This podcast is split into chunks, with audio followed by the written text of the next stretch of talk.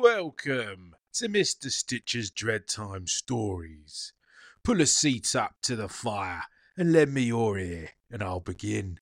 This one's titled The Woman in the Window. It was a cold October night, 1998, Eastbourne, East Sussex, England. The darker evenings had set in, and 13 year old Johnny was out playing with his mates. On the estate that Johnny grew up on, most houses were grouped in twos, and the glow of the old orange streetlights would cast shadows across the driveways, creating the darkest places you'd ever seen. On this particular evening, there were a group of children, all of similar age, who decided to knock for Sam, who was a boy who lived in the street behind Johnny. From his house, by the way it was situated, you could see the back of Johnny's house, and all the other houses on the same row as his too. It was as they were stood on Sam's doorstep that they noticed a few doors up from Johnny's, one that had recently been made vacant by the previous tenant, still had its bathroom light on. Out of curiosity, the boys situated themselves outside the front of the house, where they also noticed the back gate had been left open. They all dared each other to go down and into the garden. After some back and forth, and everyone refusing, being the oldest and the biggest, Johnny stepped forward to say that he would do it. Slowly, he walked down the side of the house and through the pitch blackness of the driveway until he found himself in the garden. Right ahead of him, he saw that they'd left the shed door open, so he approached to take a look inside. Nothing but old paint cans and various garden bits, so he shut the door and booted a flat football across the garden. He then turned his attention to the house. He walked over to the kitchen window, which was situated on the left hand side, and peered through. Nothing but emptiness. There was a gap where the cooker once stood, and a few cupboard doors had been left open. Nothing special. So he made his way over to the back door. On these houses, the door was made up of a wooden bottom and a big see through glass window pane for the upper half.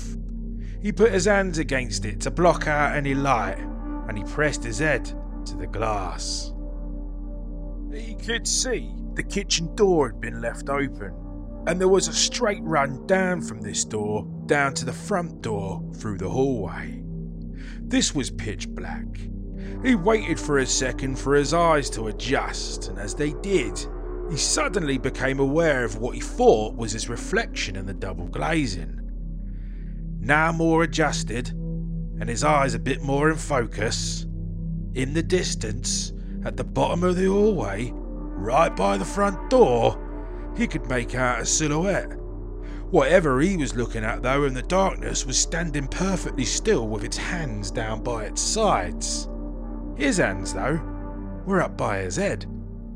His eyes traced slowly downwards, and he realised he could see its legs, which, given the fact that the bottom half of the door he was looking through was wooden, would have made it impossible to have been his reflection in the double glazing there. He pulled his head away from the glass in shock, and then it hit him.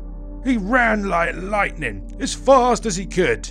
He got halfway round the estate before the other lads had caught up with him. Not one person believed him until he looked up and they saw the look of terror on his face. Eventually, they made their way back to the street as a group, and they all wondered what it was that he'd seen. They came to their reasonable conclusion, with the light being on in the bathroom, that it must have been an homeless person. Time had gone by now, and some of the other lads that were slightly younger had had to go in, so it was just Johnny and Sam left behind. It was at this point that the lady who lived opposite came out, and the second strange occurrence took place. Her name was Ramona, and she knew the family who'd lived there quite well. She opened her front door to reprimand the children over the commotion that they were causing because they were keeping her children awake. Johnny told her what he'd seen in the house, which was met with skepticism on Ramona's behalf. To prove Johnny wrong, and in an attempt to keep the noise down, Ramona went and got a key that she'd been left by a family that used to live there. As she walked across the road, Johnny put his hand on her shoulder and said, Ramona, you can't go in there. Rubbish, she said. She opened the door whilst the nervous Johnny and Sam waited, expecting to hear her scream. Now, Ramona was a lovely person and a good neighbour. She'd recently lost her husband in a tragic road accident, so she wasn't going to let this scare her off. She went upstairs, switched off the bathroom light, walked everywhere around the house, and came out of the darkness to say that there was nobody in there. She also warned the boys to keep the noise down.